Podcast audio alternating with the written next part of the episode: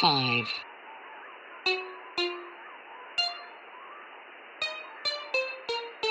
two,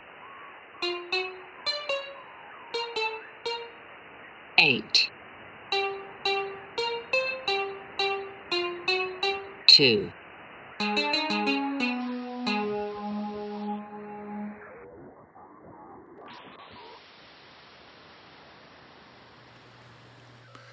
Hello and welcome to this fourth episode of 5282. Why 5282? Well, if you're after information on NGC 5282, the elliptical galaxy in Canes Venatici, you will have to go elsewhere for your Sky Night fix. This is a podcast exploring popular and fringe culture, focusing on music, film, and television. We contend that between 1952 and 82, Western culture underwent incredible and rapid change. A bit like English cricket and baseball, but we are nothing if not contrarians, and so we will discuss any other time and topic that takes our fancy. In this, episode 4, we will be suggesting music, films, and art for you to explore. And for our main topics, we will discuss box sets, what are they good for, and later on, the career of Kevin Ayers. With me is box set completist Kevin Petch. Hi, Dave. Are you all right? I'm very well. And box set agnostic William Asbury. Uh, hello, David. Thank you very much. And uh, I'm David Ben, and this episode I will record everything we say for a change. uh, on with the podcast. Oh, it's wonderful to have you back. Well, we weren't sure whether or not we'd have you with us today. We start every episode with No Sherbet Sherlock. This time we are recommending a film, an album, and a book you may definitely have heard of, but have not watched, listened to, or read. I'm going to start this week with one of my favourite films of all time, which is The French Connection. Released in 1971, it stars Gene Hackman and Roy Scheider as two embittered, hardened cops searching for a importer of heroin, and it's not an easy investigation. In a way, this is a film that ends the 60s. Any ideas you've got about a glorious, lovely summer of love, by 71, it's all got very, very grim. The urban scenes of decay and falling apart buildings and rattling um, overhead railways as people rush around trying to hammer out a investigation. Um, I won't give anything much away about the plot. It just involves a lot of very gritty action, and I'd highly recommend it. If you've never seen um, a film with one of the great car chases, some of the great characters, some of the great dialogue, you really need to uh, sit down, start picking your toes, and watch uh, The French Connection. So, Kevin, what have you got for us? Uh, I've got some music for you, Dave. Um, John Cale's Mercy, his, his recent album that came out um, a few months ago. Um, so, yeah, John Cale, one of the founding members of the Velvet Underground, he's released his 17th studio album, which is quite an effort, really. John turned 80 in March, but there's no evidence of him slowing down. His recent tour, which Bill and I were lucky enough to go to, was incredible, wasn't it, Bill? Yes, it was, Kevin. Really, yes, really yeah, good. It was really good. Yeah. And it and it showed John that he's still at the top of his game. I would have thought. Yeah, I mean, you can tell he's 80. Yeah. I mean, but yeah, he's right there. Mm. I mean, lots of people that I know that saw the gig, you know, I, I knew more than, than us two that went to it were really impressed. Mm, And, and and young people that weren't sort of ad- adherents, you know, they've been following me all the way through, Yeah. you know, Mm, mm. you know, were very impressed. Yeah, yeah, it was superb.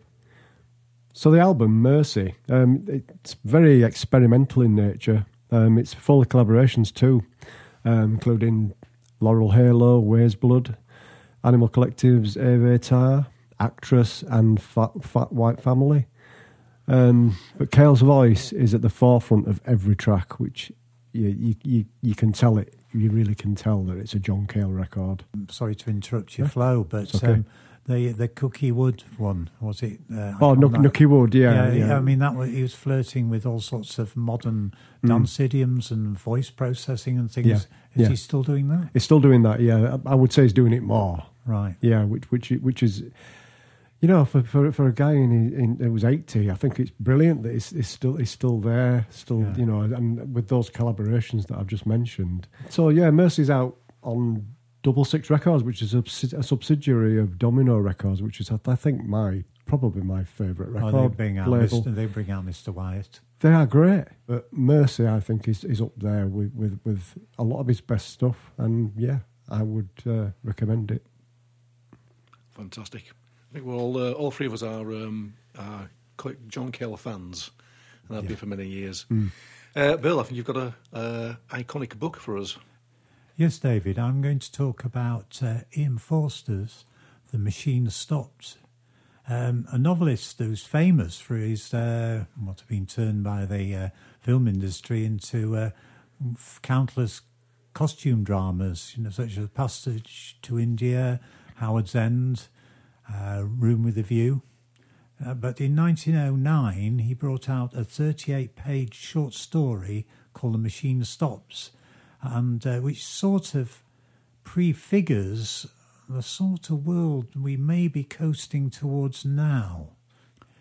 Everybody lives in their own little individual cell underground.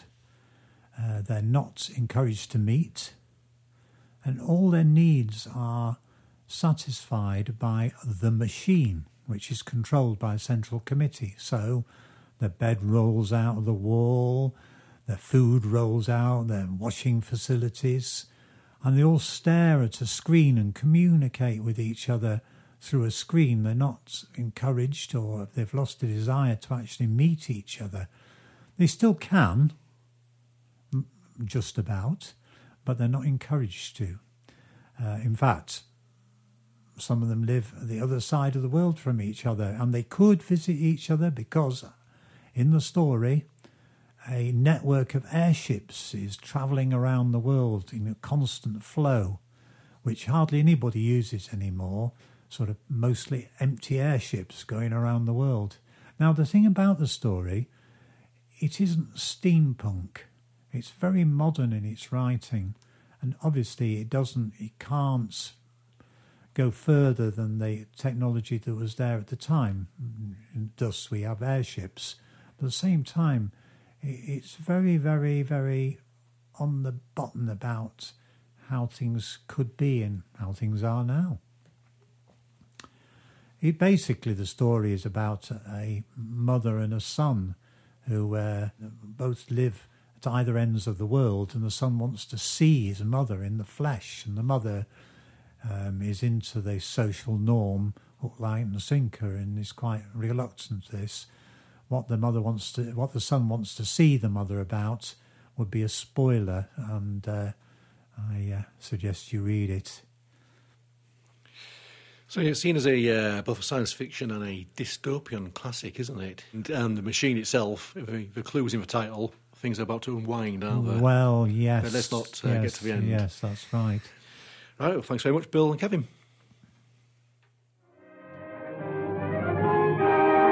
Language is rather picturesque, the meaning is perfect. You flatter yourself. In this week's episode, our main talking point is Are box sets a rip-off? I think uh, around the panel we have uh, differing views.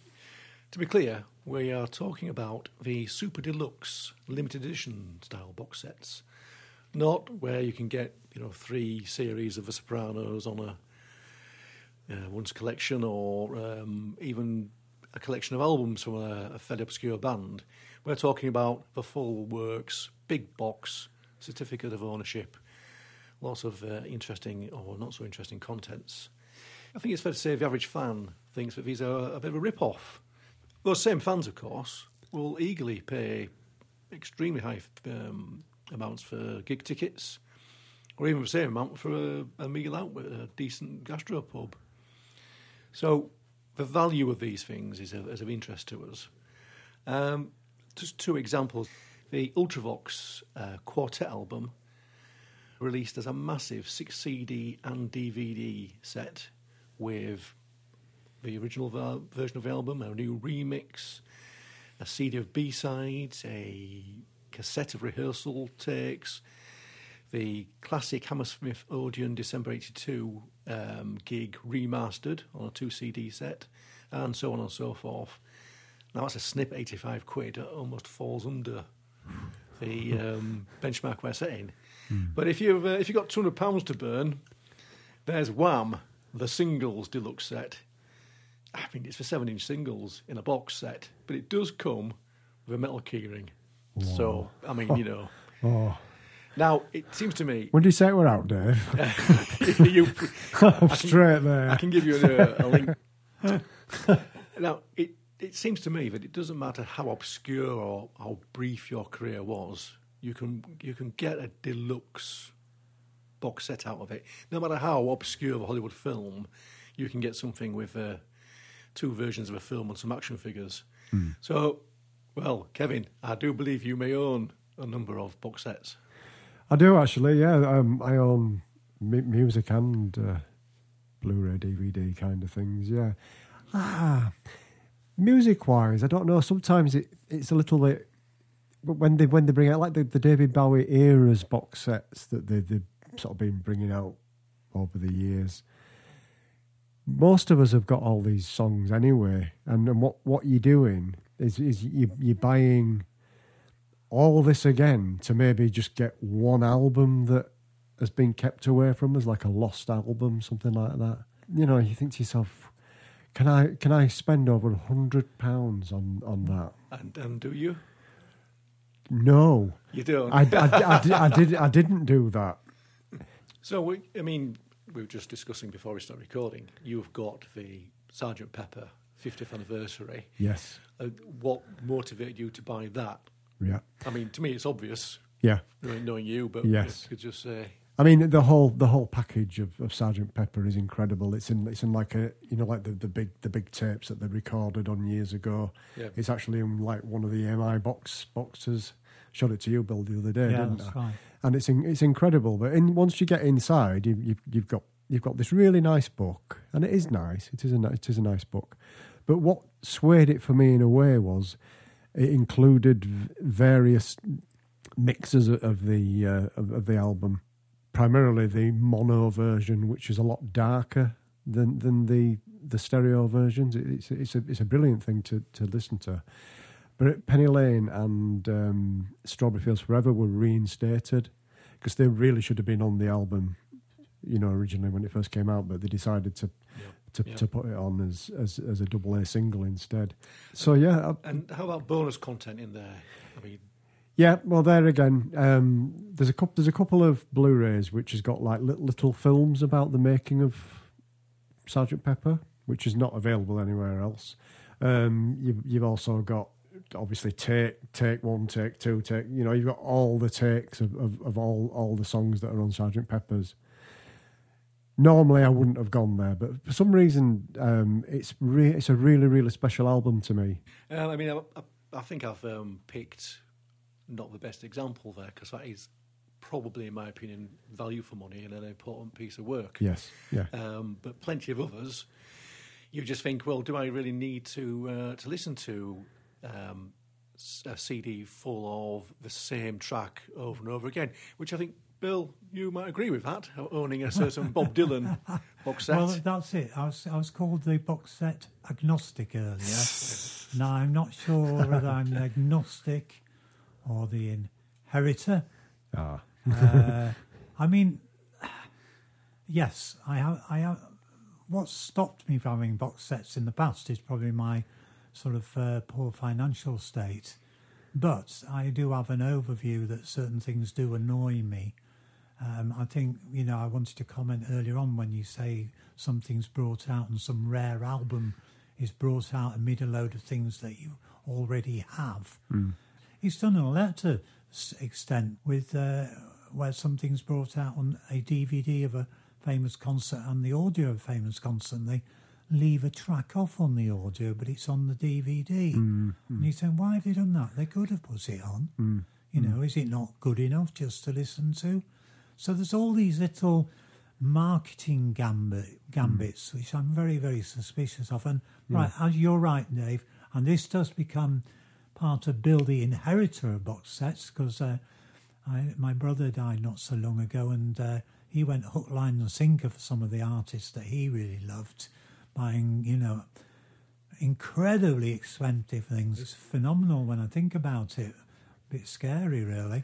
But uh, yes, I've got this Bob Dylan Blood on the Tracks box set Is it that is I it decided the to bring the, back. the more more blood more tracks? That's it- the yeah, one. right? Yeah. I already had the double CD, Yeah. which I think is quite good, and Yeah. I, I love the album like a lot of the world loves. Though, bringing this box set back to my cave, uh, I don't know if I want to listen to 12 versions of Buckets of Rain. Yeah. Um, Well, this is an issue, isn't it, for me? Oh, had many issues I've got with box sets. Is that there was a reason they weren't used. There was a reason they were technically thrown away, although not completely thrown away, unfortunately. And uh, I mean, for for both of you, have you ever heard something on a box set or a limited edition where you think, oh, actually, no, that's better than the original? You No. mentioned the Sergeant Pepper's worth listening to because it's a different mix. It's a different mix. Yeah. Yeah. Well, I, I, I feel you see, if you're very interested in a group, mm, like it's going back to the Beatles.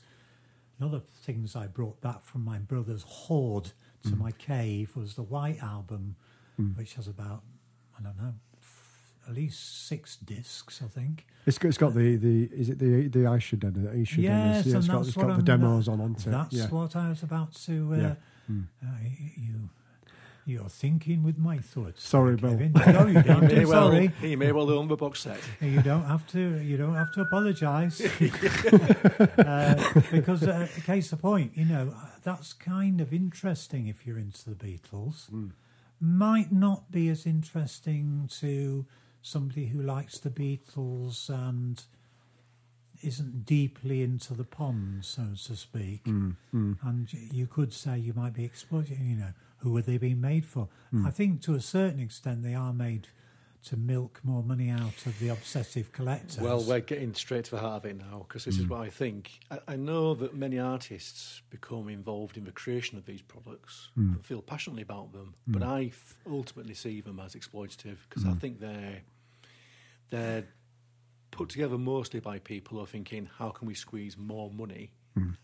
I mean, that's just capitalism, isn't it? It's like you've got cash, we Yeah. want your cash, we'll give you something in exchange Well, for I, it. well, I, I, I, I, I could honestly say, David, even though my financial position has improved a bit, if I inherited sort of the half a dozen little things I brought back, mm. I probably wouldn't go out and buy them. Yeah. Uh, and this, we'll talk about the, uh, you know, the apex of the pyramid, which might be the, well, in this instance, might be the uh, the casket that contains. Yeah. Pink yeah. Floyd, Yeah, Yes, Pink yeah. Floyd, Yeah. 1965 to 72. what a beast. And like you open the casket, and there you have it. Mm. Yeah. Each each little year is like a well, not you wouldn't call it a box set, but it's almost like a, a book set. Yes. You know, with uh, CD, DVD, Blu-ray for Mm. each year, and, th- and then there's the the the kind of paraphernalia, memorabilia of um, ticket stubs and photographs Mm. Yeah. and Yeah.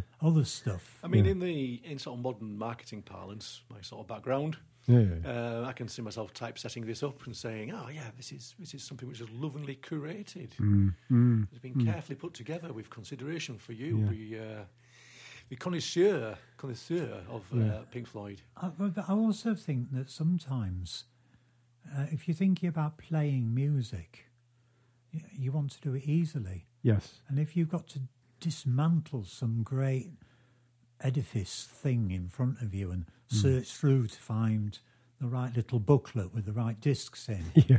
uh, by the time you get there, you might have lost your appetite for listening to that music. Yeah. Mm. And I do wonder if there are some people um, who actually would never really open it. I mean, I've got I've got two things in mind with this. Stories you hear of people with the resurgence in vinyl Mm-hmm. who quite like buy the vinyl but actually never play it because it's got to look good on the bookshelf. Mm. I also knew somebody a long time ago who was a bit of a cinephile, had an amazing home cinema setup, and he always bought box sets of films and so on in pairs. so he bought two. Wow. One was to play, and one was an investment that was mm. going into storage, packed away, because he thought at some point in the future this would be worth a lot of money. And I, I do wonder if part of the psychology of buying a box set is not just to open it. I, I, I, It's the think- ownership. I certainly think you know you're right there, David. looking at it this a different way, uh, just just going back to you know the Bob Dylan um, bootleg series, which is what we were talking about with uh, more blood, more tracks. He's actually got up to volume seventeen now of, of these bootleg uh, releases. But what kind of gets me is I think a lot of the record companies, what they're actually doing is extending the copyright That's a very good uh, good point, actually. Yeah. mm, and and Just keeping it in their control, which Yes. is fair enough. Some of it becomes beyond the artist, doesn't it? yeah, They yeah. lose control of their own works. It'd be just Mm. one of the reasons Robert Fripp stopped making music a few years ago, didn't he? Just Yeah. because he was losing control. So this brings us on to the uh, commercial aspect of all this. Um, I've had two thoughts on this. I mean, first of all, in terms of CD, vinyl, even cassette tapes, the, the, the figures are fluid, and you know, vinyl's supposed to be doing much better, and CDs are a bit down. They're all pale into insignificance compared to the income streams from streaming now. Um, so, our box sets some sort of way of keeping the medium going, keeping DVD and CD and LPs going as a medium to an ever shrinking market of older people? Well, one of our mutual friends, somebody who might one day put a grouchy contribution into our uh, podcast, um, he, every time he sees one of those, um, uh, one of those, what Kevin would call a box set, which I think your introduction might have uh, Fall neg- outside our remit. Yeah, were those were those little putting, say, the first five albums of a band Yeah, in the- little cardboard sleeves that are like the LP sleeves. and original the- album classics. yeah, yeah. Yeah. yeah, and um, this friend would always say that's the last gasp of the record industry. You know, Yeah, uh, And, the, uh, the record industry, as far as hard uh, formats go, even though that's not the box sets I'm thinking of, I think you've had friend's point is quite valid that they're ever, ever, forever trying to find getting more money out of a diminishing um, reserve. you know. I can't move in my house. Yeah, yeah. well, case in point, um, Blancmange, a early to mid eighties um, Fabulous band. synthy pop sort of band. living on the ceiling. Yeah, I Yeah. Bought some of their 12 inch tracks at the time, liked them a lot. And they had a bit of a longer career as they tailed off into Yeah. the 80s and 90s. They went into ABBA. Uh, yes. but, um, yes. Uh, yeah, you can get their box set. Mm. Now, I'm wondering what what's the market for that? Who are these people who are going to go out and get the deluxe box set of Mm. You see, if I saw it at the right price, I would buy it. Yeah. I really would. I'll give Yeah. you, a, again, I'll give you a link to a website Thank you, sir. I, I, I, I don't know whether our listeners, you know, obviously some will be familiar with the things we're talking about, but when we were talking about the Blood on the Tracks um, box set, when I talked about lots of different versions of um, Buckets of Rain, they're all on the same CD track. It's Yeah. a bit uh, um, obsessive, which leads me on to another Hmm. part of all this. I think why I I don't own a single box set of anything.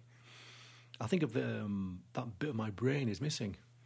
Right. That that need to be a completist or to acquire things, um, and I'm not talking about having a box set with all the lovely pamphlets and little toys or little gizmos and stuff. I mean, Hmm. just the idea of all that music. I just think, well, you know, Well, yeah, I, and I, I think I'm with you there, David. I mean, part of me does like having a lot of things by my favourite bands. Um, I'll have their bad tracks as well as their good tracks because I'm interested in the artistry. But to me, it is the artistry in the music.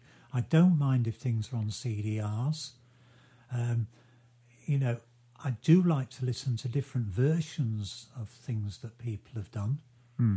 But at the same time, I don't want to get them because they're just everything that somebody has released. Hmm. yeah. Hmm. You know, um, Well, yeah, for me, so all of the bands I am a like the nearest it comes to being a completist is a Cocteau Twins. So I own- I own a lot of their stuff on CD, LP, and on uh, digital, and some things I've bought more than once in different formats.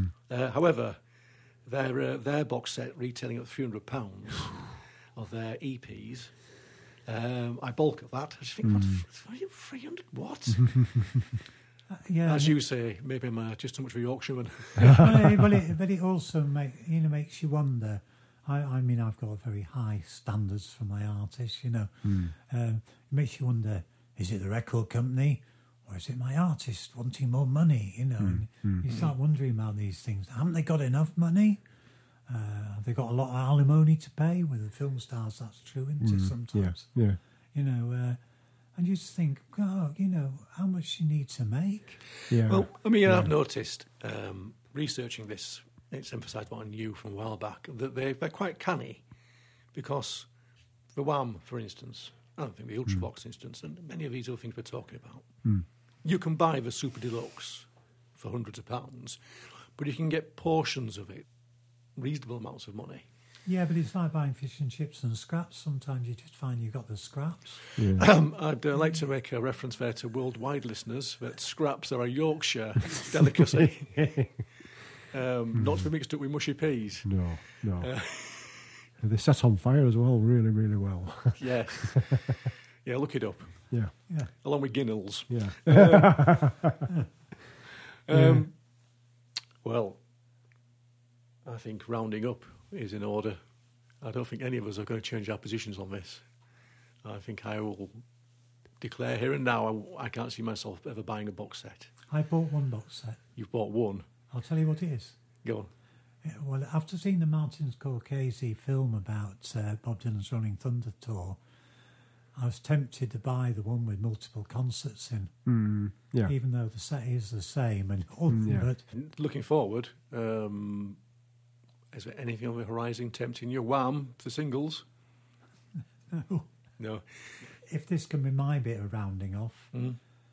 I don't mind being inheriting the box sets that I've Well, behind. that's- yeah. but, I have, but I have left behind the ones that I'm can't be bothered. And it was a bit of a mistake of the blood on the tracks. I'd also say um, that you're the sort of chap who, once you've had your box set fixed for a while, you will be very keen to share it, won't you? You'll be passing these things on.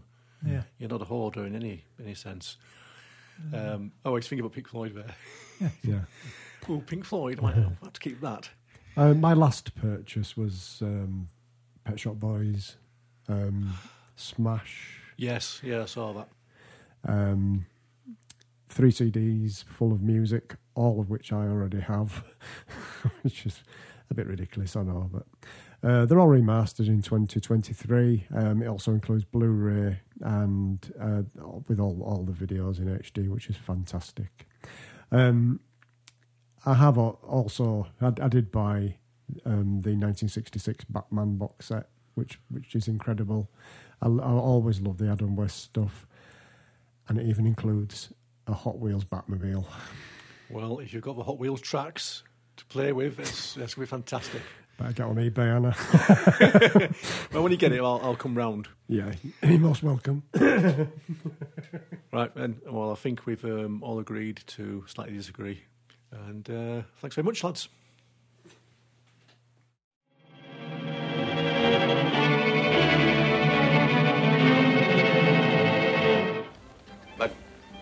Don't hesitate to call on me anytime you need help. Or maybe just plain bored. And in this section, we're going to discuss things we've seen recently.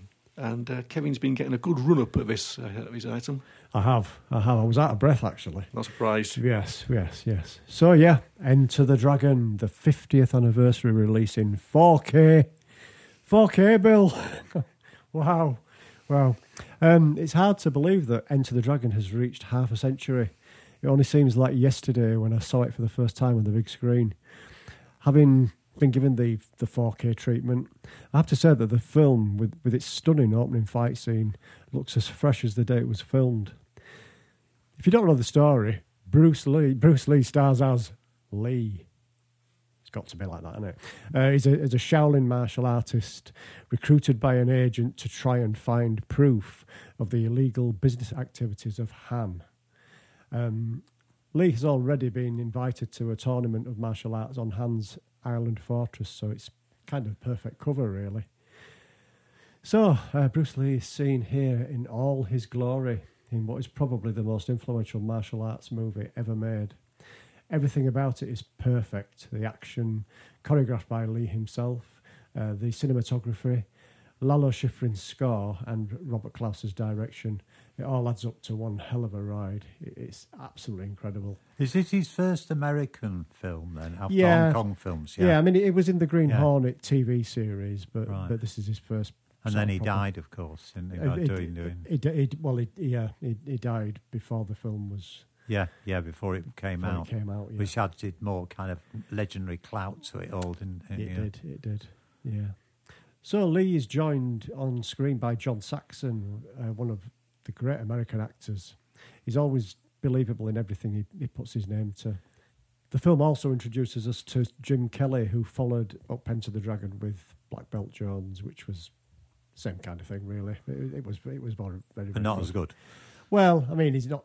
I don't think um, he's quite got the charisma of Bruce Lee, but it's there. Yeah.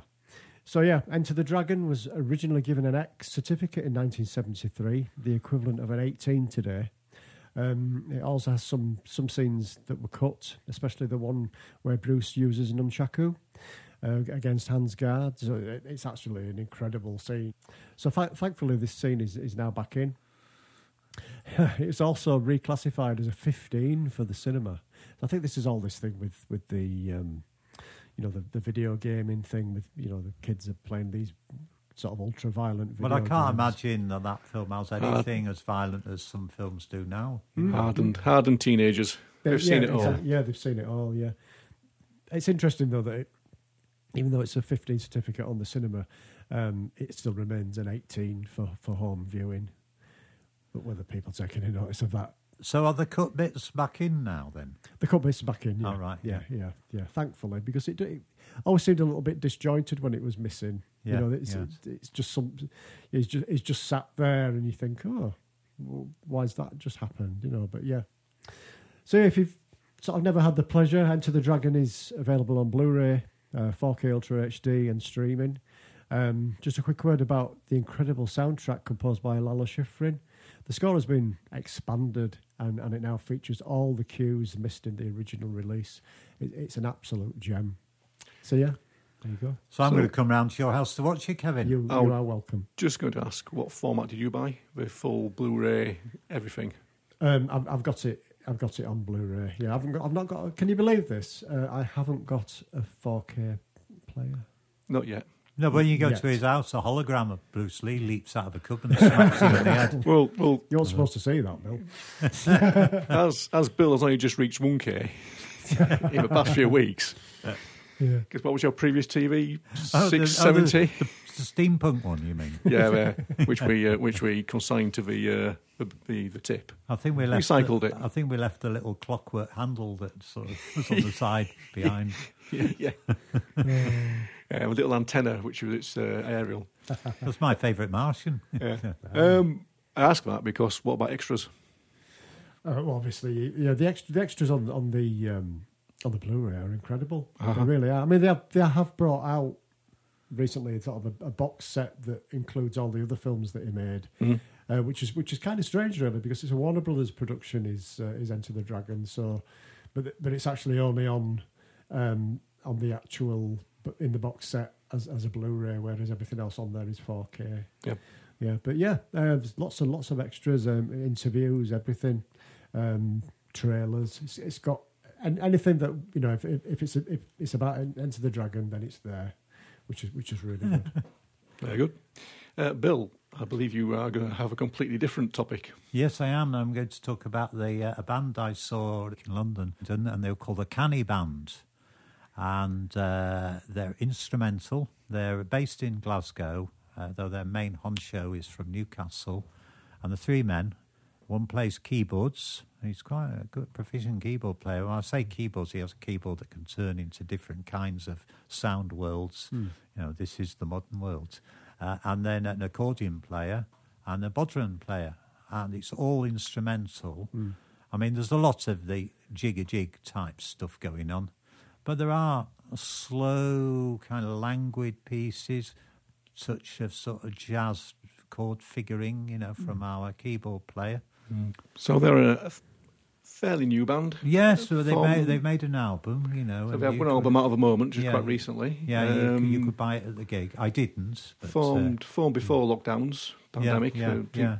uh, 16 or 17, 2016, yeah, they, they looked a bit younger then when you Yeah. see them. I think they might quaff a bit. Hmm. They're chunky lads. And I, I see that uh, Michael Biggins is BBC Young Traditional Musician of the Year 2021. What, on Yeah. what instrument? Uh, this is no a click away. Oh, sorry. I What was- think he was the keyboard player. Keyboard he? player, Yeah, yep. yeah, yeah, yeah. He's really good. You know, he's uh, you know he's he, he- he's very proficient. Uh, good turnout. Yeah, well, it was a very small venue. Mm-hmm. You know, it's a bit like the Royal Park Cellars, which is just down the road from us here. Which we were all involved in at one yeah, point. yeah. So, um, yeah, Right, well, thanks very much. It's as if he were reaching for something. Something specific. I don't understand it. They'll be masterpieces. We now come to Kevin Ayers, founding member of Soft Machine, key figure in British psychedelic rock, and maybe member of the alleged Canterbury scene. Mr. William Asprey. yes, David. Yeah, Kevin Ayers, one of my long-time heroes, actually. A man who always evaded fame. And he's um, sort of notorious for that, actually. Sadly, left us in 2013. Only 68 as well. Yeah, That's yeah. just no yeah, age, is yeah, it? no. Hey, that's the age I am. Anyway, Kevin Ayers, yes, alleged Canterbury scene. Well, he was born in Herne Bay, which is uh, near enough Canterbury, but he's uh, moved out to Malaya for a, a, a large part of his uh, childhood, which might contribute to him always fleeing to sunny climes. Mm, he seems to do that a lot, didn't he? Really? Yeah, which was all mixed in with a kind of leaving fame behind or possible fame or not pursuing things and being the bane of record company executives. So, as uh, David said, he started out as a member of Soft Machine when they were the other premier underground psychedelic band, the Pink Floyd being their partners in crime in this area. They comprised of Robert Wyatt on drums and vocals, Kevin Ayers on bass and vocals, Daevid Allen, later of uh, the originator of Gong, uh, on guitar, and uh, Mike Ratledge on keyboards. Now there was Fabulous a lineup. Yes, it is. You know, sadly they only made one single, and you know you can get a CD of their demo tapes and various other uh, posthumous releases. As with all these uh, great cult artists, you know, that some of them tend to release a lot more records over the last 40 years than they ever did when they were sort of operational. So, uh, Kevin Ayers was also involved in the Wilde Flowers, which is a famous uh, proto band of um, Soft Machine, which we should say the Soft Machine at that point to get the uh, the wording correct with the uh, mid 60s and late 60s kind of vernacular, um, as was Caravan, a band called the Wilde Flowers, which had various teen teenage members that would go on to be in those bands, and also maybe started off this mythological Canterbury scene, which a lot of the members, uh, you probably know yourself, Kevin, uh, that sort of deny it existed. You know, yeah, it's, the it's major disputed, players. the and I can't, I can't think why because it, it's very important. well, I think it might be because some of them didn't do a lot of playing around in Canterbury pubs or something, though the Wilde Flowers did a lot of stuff around hmm, that area. Hmm. Now, Kevin used to write a lot of the songs, and there's certain of his of the songs that weren't recorded bubble up on these subsequent solo albums, hmm. such as Shooting at the Moon, which was originally called Jet Propelled Photograph. Wow. Uh, that's a wonderful title, isn't Great it? name. And Clarence in Wonderland. Yes, That's Yeah. another one. Yes, And if you get the um, the uh, Soft Machine BBC sessions sixty seven to seventy one, you have this just one 20 minute set by uh, the three piece Soft Machine, and Clarence in Wonderland is one of the tracks, plus another song. So um, One interesting point, though, uh, Bill, um, regarding these sort of the only album that Soft Machine ever made. It's produced by Chas Chandler. yes, um, no, the single was Oh right, sorry. I think it was Tom Wilson produced the album. I thought I thought it was both of them. Oh, it might be. Well, he's definitely under that management because they they hung out with Hendrix. Yes. Also, another uh, production um, fact was the B side of the the first Soft Machine single, with the only record release recording with Daevid Allen on Yeah. Wheeling and Squealing, was produced by uh, Kim Fowley. All right, who was yeah. a notorious uh, LA scenester. Mm. He was part of the B Bumble and the Rockers back in 19, or he was B Bumble and the Rockers. They Mm. did the Nut Rocker thing um, back in 1962 Yeah. based on the Tchaikovsky. He uh, was a, a dancer with, was it Vito's, dance, those dancers in the Whiskey A Go Go. And then he, he contributed some of the Byrds songs Mm-hmm. in the Chestnut Mare era. Right. And then he found the Runaways and exploited them. Right. so, so, uh, you know, he, he's you know he's definitely one of those people. You know. Mm. Um, so Kevin Ayers leaves Soft Machine after two grueling uh, American tours uh, supporting Jimi Hendrix Experience in 1968, Mm. um, where he, he he just decided to sell his bass and go over to warmer climes. I Mm. think he went to Mallorca then, actually. Yeah, but he became very productive in the songwriting. Oh yes, and I think he had written, and then he he obviously he picked up an option from Harvest, and Hmm. uh, they produced his first uh, four solo albums for Hmm. on Harvest. Joy of a Toy. Joy of a Toy is a magnificent piece of work, Kevin. It is, it's I know it's an especially uh, favourite album of yours. It is. It is. It's, it's one, one of the one of the best, you know, first solo albums by anybody. Yes, yeah, it's a wonderful album. Hmm. And I might say at this point that it does uh, have members of Soft Machine involved in it. Yeah, yeah, exactly. Which is which is brilliant. I'm, I'm you know, I'm so glad that they kind of stayed together. Really. Yeah, yes, yeah. In, in some form. Anyway. Well, they were all friends, you know. Yes. Yeah. Yeah. You know, and, and members of Soft Machine still go on and be on his subsequent albums Mm, here and there, right up to the end. Mm, You mm. know, which I'm sure we're going to mention later Yeah, on. the, yeah, yeah. the famous word.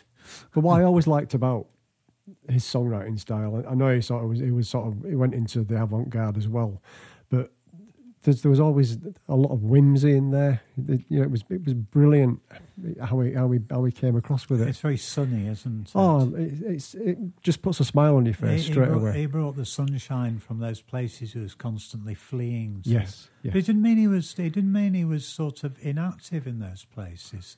Because a, a friend of mine went to Spain in 1980, and he he just missed seeing the Kevin Ayers band in some Spanish, small Spanish town, Hmm. and uh, and he actually made in his fallow period. He made about three albums out there, Hmm. which you know, tend to be forgotten about in a way and are weaker than his great albums. Hmm. So, Bill, any standout tracks from Joy of a Tie? That's very difficult, actually, Kevin, because I love so many of the tracks. I mean, most people uh, think of Lady Rachel, you know, Beautiful uh, song. but then I like the song for Insane Times. Mm. I know it's got a lot of soft machine on it and really kind of bizarre lyrics. And Yeah. I found out in a Barry Miles book it, that it was uh, published in International Times as a poem in 1967 Oh, wow. Which Yeah. is quite interesting. Mm, He's mm. showing how involved with the British Underground these people were, Mm. you know, not just as musicians. Mm. Uh, but I, I really like uh, the Stop That Train. Mm. That's a really good one. Mm. Mm. And- just so many. The, Yeah. the one where the girl on a swing. Yeah, Girl on a Swing is a fabulous. Mm. wonderful kind of wah wah Yeah. sort of sound that it's like you're into a British pas- pastoral scene, Mm. but the, the lysergic acid is almost dripping off the strings of Yeah. her swing. Mm. You know, it's like you feel there's this kind of halcyon, beautiful space of Mm. beautiful poetic men with sort of flowing scarves and Yeah. lovely girls with cheesecloths and sun going through the grass and green Mm. trees and need I go on? I think you're selling it, Bill. yeah, yeah, yeah, yeah, I mean, the the what was it? The Clarietta Clarietta Rag. Sorry, yeah, I think I think that's a great. That's pretty wacky, isn't it's it? It's very well. I mean, the opening, the opening sort of the joy, almost joy, a of, bit- a, joy of yeah. a toy continued. Yeah, You know, yeah, it's, yeah. it's bonkers. It's nothing like the Joy of a Toy on the soft machine, No, which is a no. kind of bass solo. Yeah, yeah. Uh, no, the Yeah. Rag. You know, so that's almost feminist as well. That Mm. you know, you can't sort of you know mess around with this woman on a little lambretta. Mm. You know, and then you have a folky song right at the end of the of the album Mm. with harmonica on and things. Yeah. It's just a great. It, there's nowhere that he won't go, which I, which I think is great. And you love the the artwork as well. The art, the, the cover is, is is beautiful. It really is. It fits in with that kind of zeitgeist of those times with, you know, Victoriana, doesn't Mm, it? And, mm. That, you know, there's other covers that have got, well, Music for a Doll's House, like Family, that has. Yeah, that's a really thing, really good, know, good, yeah. good one. Yeah, And uh, there's various other ones with sort of dolls on and strange kind of children's. I think this whole thing in that era, it fitted in with the idea that children could see truth.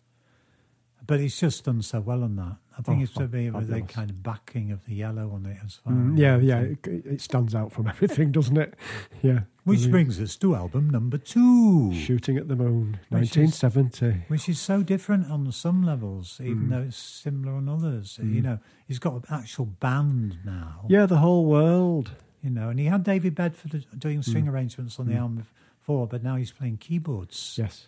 And you've Yeah. got Lol Coxhill, who I remember being at school and he was seen as older and a bit, you know, a stri- bit of an oddball. You know, the, this famous bald busker with little round glasses, you Mm, know. mm, mm. And I remember, I remember at school, I was thinking, well, busker, has Yeah. Kevin just got him off the street or something? but, but it's a bit, it's a more, more complicated than that because he Mm. himself is a standout avant-garde character Mm. himself. And then Yeah. when I went to college in 1974, I saw him, you know, in concert, Mm, mm, uh, one of many times.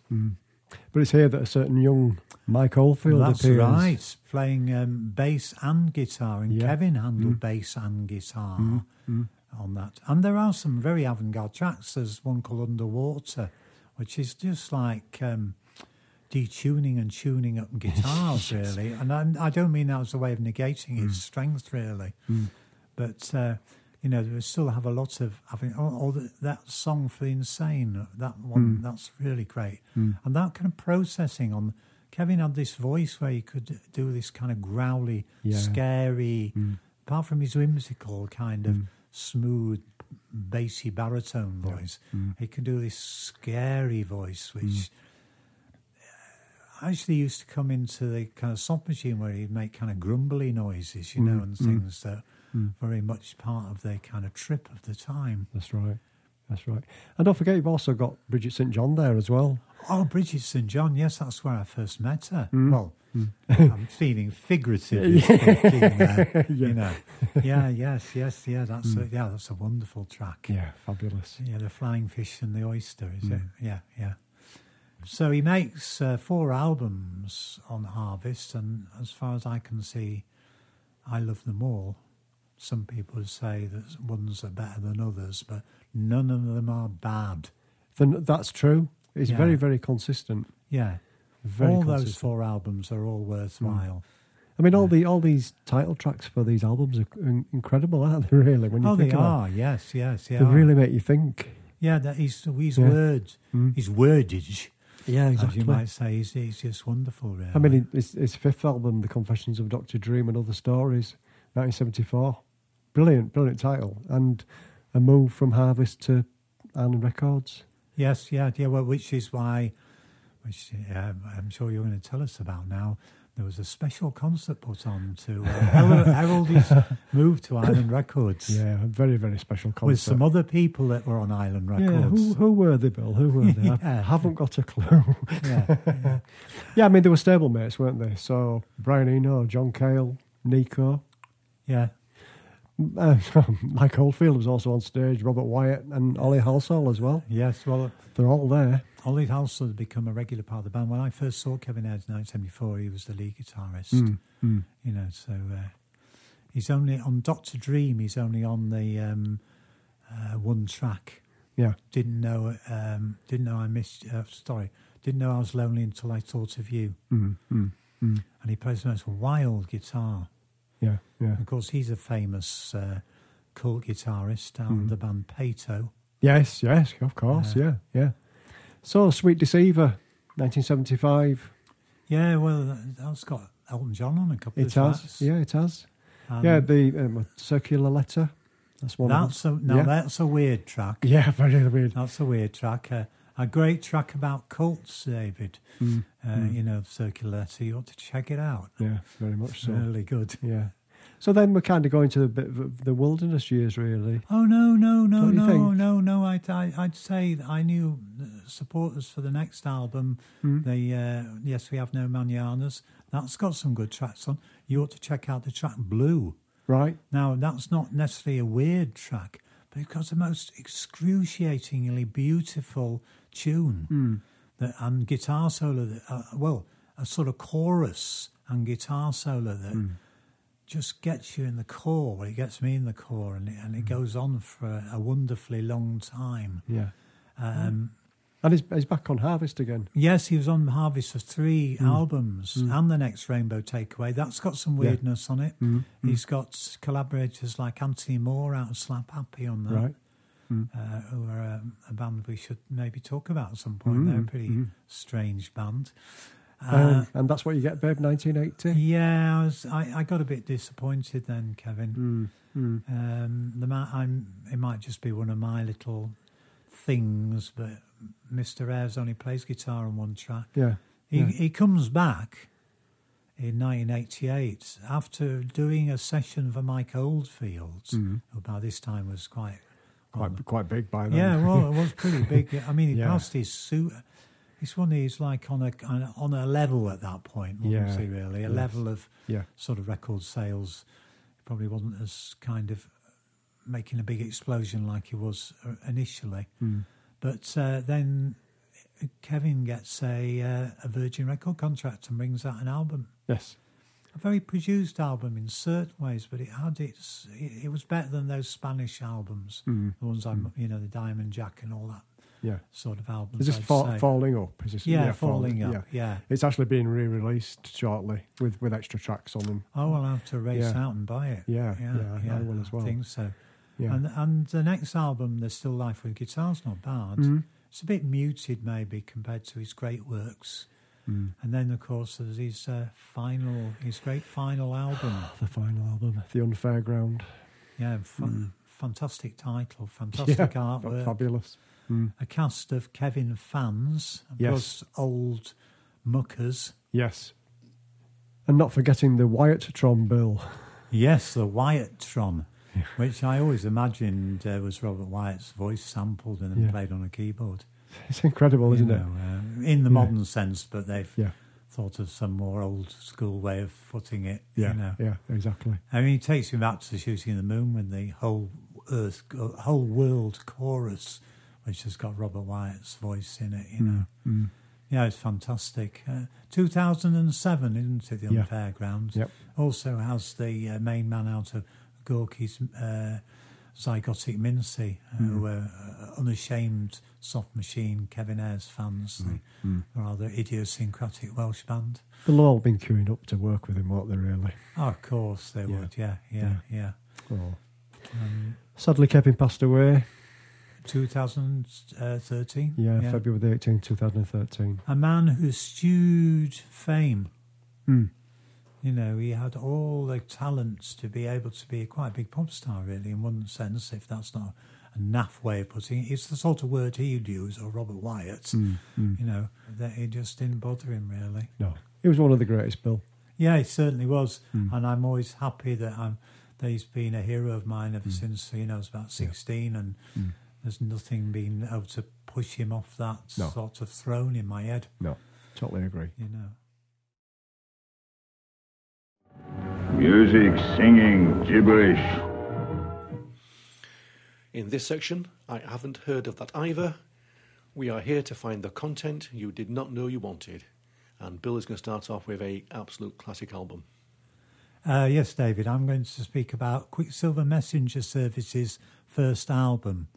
Now, Quicksilver Messenger Service are part of the big four first generation San Francisco bands, the others being uh, Grateful Dead, Jefferson Airplane, and Big Brother and Holding Company, and they're probably the least well known now. You might think, "Oh, who are Big Brother and Holding Company?" But they're they're quite famous because their lead singer was Janis Joplin. Quicksilver, or as they're sometimes called, um, they they were the last of the uh, San Francisco bands uh, to get a, a major record contract, partly because uh, they couldn't be bothered. Uh, they were making a nice living, enjoying themselves around the Bay Area. You know, what's the problem? So when they did get one, because record companies, as you probably know, when there's a new phenomenon in music, you know, fight over sort of hand and fist to, to sign up new bands. It happened with Merseybeat and it happened with the San Francisco Sound in 1966, 67, 68. So their first album didn't come out in 68, and those other three had already had albums out in the previous year. In fact, Jefferson Airplane had their first out in 1966. They got a very, very good deal from Capitol, um, hanging out so long. And uh, even though their first album isn't the one that became incredibly famous with sort of uh, underground fans in Britain, that would be Happy Trails, which was mostly live, which came out the next year. Uh, this, I feel, is a wonderful album. The, the band was originally a five piece, but by this time it shrunk down to a four piece, and it had the dual guitars of John Cipollina and Gary Duncan, who, which meshed in a wonderful ways, which was shown even more on the next year's live album. Uh, bassist David Freiberg, who sang and played some viola, and drummer Greg Elmore. There are six tracks on the album. Uh, one's the first one, Pride of Man, was written by a very obscure Jamaican singer songwriter. Another song that's not written by the band is uh, Dino's song, which was written by a cult singer songwriter from Greenwich Village who um, was there right at the beginning of the band's history and would rejoin the band when they had even greater chart success. But to that uh, very, very uh, rarefied British crowd, uh, his inclusion would spoil the original magic of this four piece. Uh, which, you know, what else can I say but go and listen to this album? It's only about half an hour long. Kevin, what, what, what are you going to tell us about? Right, I've got uh, an album here that's been on the cards for decades. Uh, the March Violets Made Glorious. So, the March Violets, the post punk gothic rock band formed in Leeds in 1981. Though numerous singles and EPs were released, the band never actually released a full length album. This all changed in 2013 when Made Glorious was given a limited release, but only really for fans who had pledged support in, uh, via crowdfunding, that kind of thing. Record Store Day 2023 saw the album released for the first time as intended on double purple vinyl, and it's actually a thing of beauty. It's absolutely incredible. The title track, Made Glorious, is an incredible opener, and there's not a filler in sight here. What stands out for me are Rosie Garland's vocals and harmonies as they intertwine with those of Si Denbigh.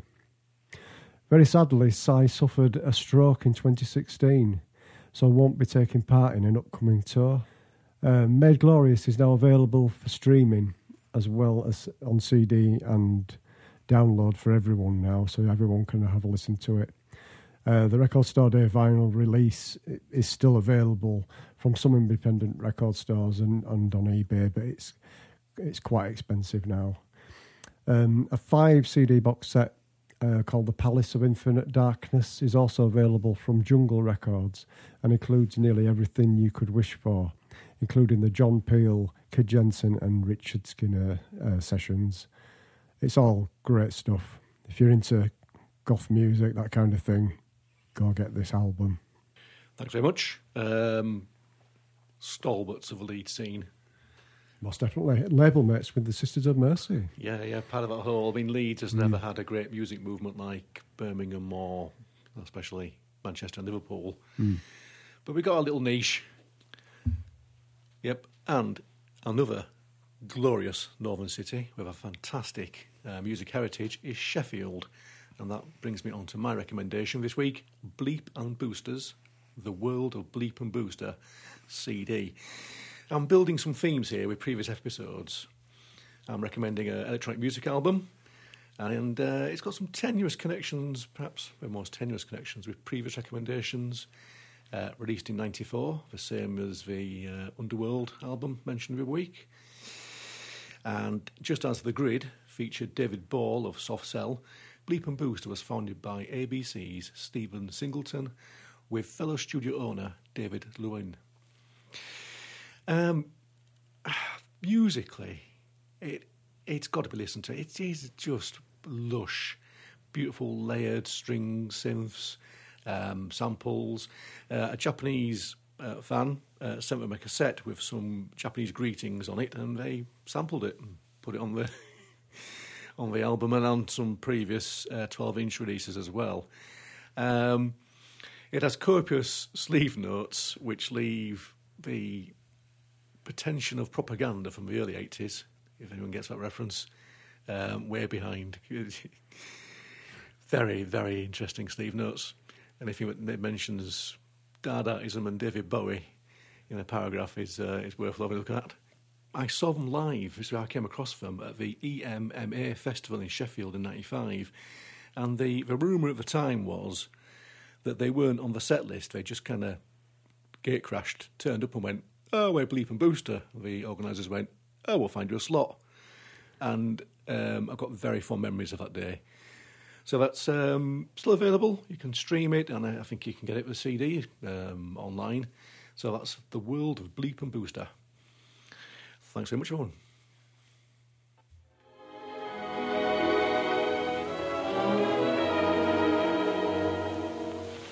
Hmm. Well, that seems to be all.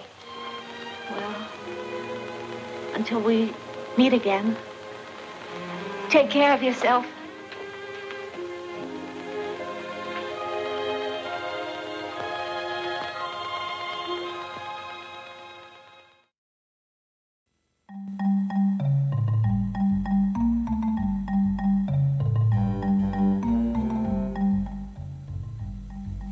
Thank you for listening to this episode of 5282, which is a out of left field production. You can follow us on X at OOLF Presents 5282 and OOLF Presents 5282 on Facebook. And that's for numbers 528 and 2. The producer was Kevin Petch. Engineering and editing was by David Ben. And William Asbury was on piano. 5282 is part of the ACAST family.